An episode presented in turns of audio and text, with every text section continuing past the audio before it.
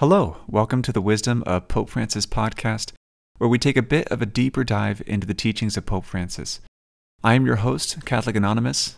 Um, of course, that's not my real name, but it is the name of my umbrella blog that has all sorts of interesting stuff, so check it out. It's CatholicAnonymous.blog. Currently, I'm going through Pope Francis's latest encyclical, Fratelli Tutti, which is his letter to the world and to the Church. In the last episode, I wrapped up chapter 1, where the Pope gave something like an overview of the many of the problems our world is facing today. Things like human trafficking, inhumane treatment of immigrants, and our disconnect from real relationships, and a lot more. In chapter 2, though, Pope Francis shifts gears and takes us to the heart of what the Christian faith has to say about all of these problems, and he focuses on a well known story Jesus told in the Bible. It's the story of the Good Samaritan.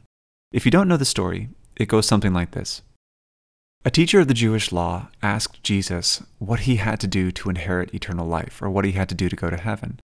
And Jesus responded by asking him what he thought the answer to the question was. You know, how did he read the Torah or Jewish law in regards to that?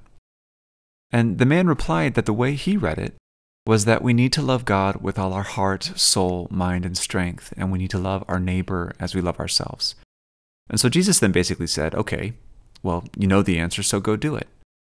But the Jewish lawyer kind of wanted to justify himself and maybe wiggle himself out of how difficult this answer was. And so he asked Jesus, Who's my neighbor? And Jesus responded by telling the famous story of the Good Samaritan. Now, before I dive into this story, I need to give a little context. Jesus is a Jew, right? He's talking to Jewish people about Jewish matters of the law.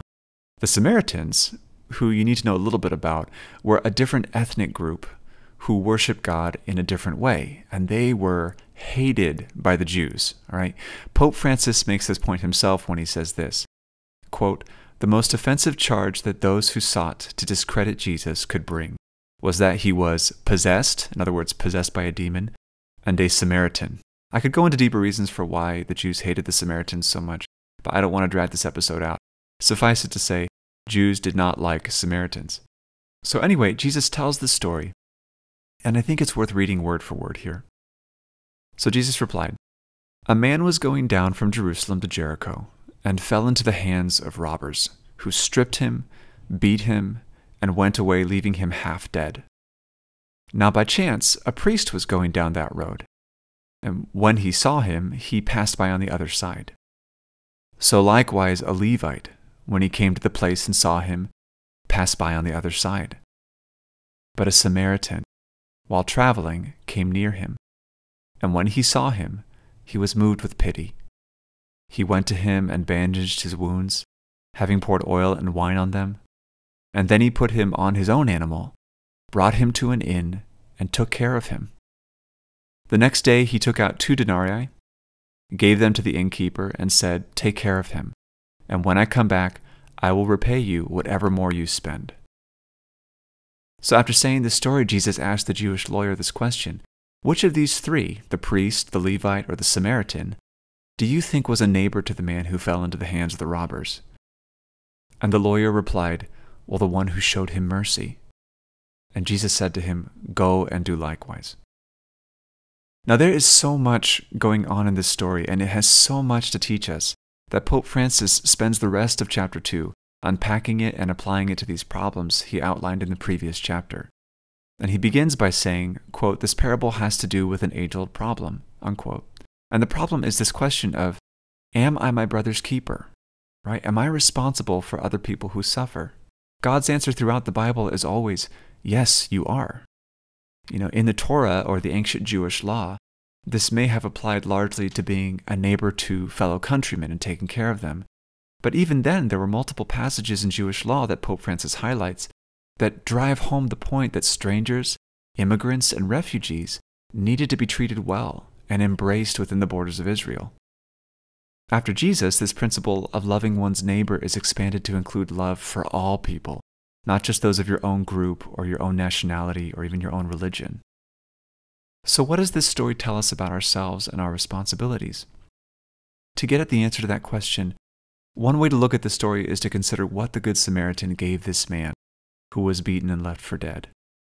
And Pope Francis says that the Samaritan gave what was maybe the most important thing his time and attention The Good Samaritan noticed the nearly dead man. He saw him, and he set aside his own plans and agenda to attend to him and to help him. The Pope applies this to us in this way Quote, Let us admit that, for all the progress we have made, we are still quote unquote illiterate when it comes to accompanying, caring for, and supporting the most frail and vulnerable members of our developed societies. We have become accustomed to looking the other way, passing by, ignoring situations until they affect us directly. Unquote. Reading this, I'm reminded of something Pope Francis does a lot in his writings. He takes these principles that are addressed to individuals in the Bible and he applies them to how the entire world should function, right? So for example, the story of the good Samaritan was meant to encourage this one person to be a more loving person to his neighbors. But the Pope takes that and leaps into macroeconomic visions of society. Right? Here's a quote from him just as an example. Quote, "We are called to direct society to the pursuit of the common good, and with this purpose in mind to persevere in consolidating its political and social order, its fabric of relations, its human goals." Unquote. All right, now me being the individualist I am and being the introvert that I am, would like to just find my own personal lesson in the story of the Good Samaritan and apply it to my own personal life without thinking too hard about what it might mean for society as a whole. And I think there's something to be said for applying the Bible to your personal situation. Obviously, we should do that. But the Pope here, and Catholic social teaching for decades, has rightly applied Christian morality to how our society should function as a whole. Right? So, as an example, if it's true that we should help the man robbed on the side of the road, then we as a society should help indigenous people being robbed of their land and homes by corporate interests. If it's true that we should give our time and attention to the needs of someone left for dead, then consequently, as a society, as a global community, we need to give our time and attention to those left for dead in poverty and starvation in the world. Jesus' story applies to the man in his time, it applies to us individually, and it applies to the way we function as a global community. So it seems to me that what Pope Francis is trying to do, just like Jesus did with this lawyer, is to leave us without any wiggle room, right? He's drawing that line of connection between the ancient teachings of Christ and the real issues our world is facing today.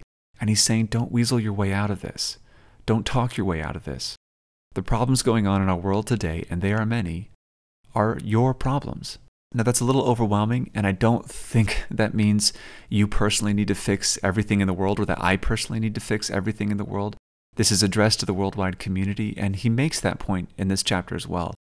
We never serve alone. But still, the part we play in being good Samaritans ourselves matters. Another point Pope Francis makes is the idea that this story really boils the world down to two kinds of people, and I thought this was really interesting. As Francis puts it, quote, the distinctions between Judean and Samaritan priest and merchant fade into insignificance. Now there are only two kinds of people those who care for someone who is hurting and those who pass by, those who bend down to help, and those who look the other way and hurry off. Here, all our distinctions, labels, and masks fall away. Unquote. Now, his statement there echoes what Jesus himself says in the 25th chapter of the book of Matthew, when he describes the final judgment. According to Christ's own words, those who go to heaven and those who go to hell in that story are not separated by ethnicity or income or education or anything like that. They're not even separated by their theology. They're separated by whether or not they gave food to the hungry, drink to the thirsty, clothes to the naked, in other words, they were given heaven or hell based on how much tangible love and respect they showed those in need. Now, I want to I want to push the pause button on this for a minute. If I could step back for a moment from the subject at hand. One criticism among many that Catholics I know have is this criticism that the Pope Francis keeps pounding the drum on distinctly progressive social issues, right? Like the environment, rank versions of capitalism and even racism. He's, he's always talking about these things. And they think, well, why doesn't he emphasize issues like homosexuality or the liberal agenda, you know, and how bad those things are?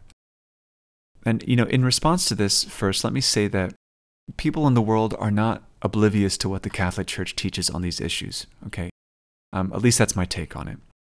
When Pope Francis says anything that might possibly sound like he is okay with contraception in certain cases, or about how to treat gay people with respect and dignity, the New York Times is like, is Pope Francis changing Catholic teaching?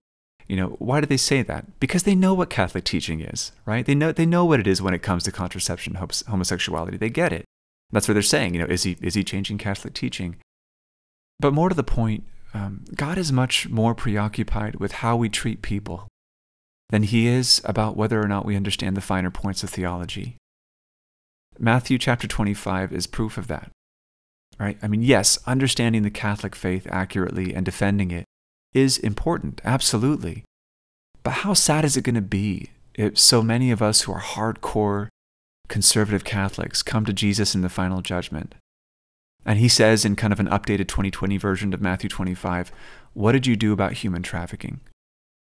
How did you help the poor among you? Right? Which food bank were you supporting in your time on earth? What did you do with the power and privilege you had?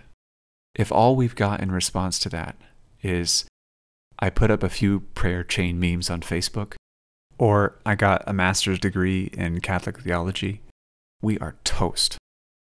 Pope Francis's main goal in this encyclical is to help foster greater friendship and fraternity in the world. That's true. But you know, he's also trying to save our souls. And if we believe what Jesus says, then caring and doing something about social issues is part and parcel of living a holy life that will usher us into heaven, that will save our souls. So, those are my thoughts, but I would really love to hear yours. If you disagree or you have something you'd like to add, I'd love to know over at CatholicAnonymous.blog. Please feel free to leave a comment there. Also, if you've been enjoying this podcast, please consider sharing it with a friend that you think might like it, or else, if you're up for it, leave a five star review on Apple Podcasts. From what I hear, this will help the algorithm for Apple get this podcast to more people, and I'd really appreciate it. I hope all of you listening have a wonderful week. For those of you in the States, happy Thanksgiving, and God bless.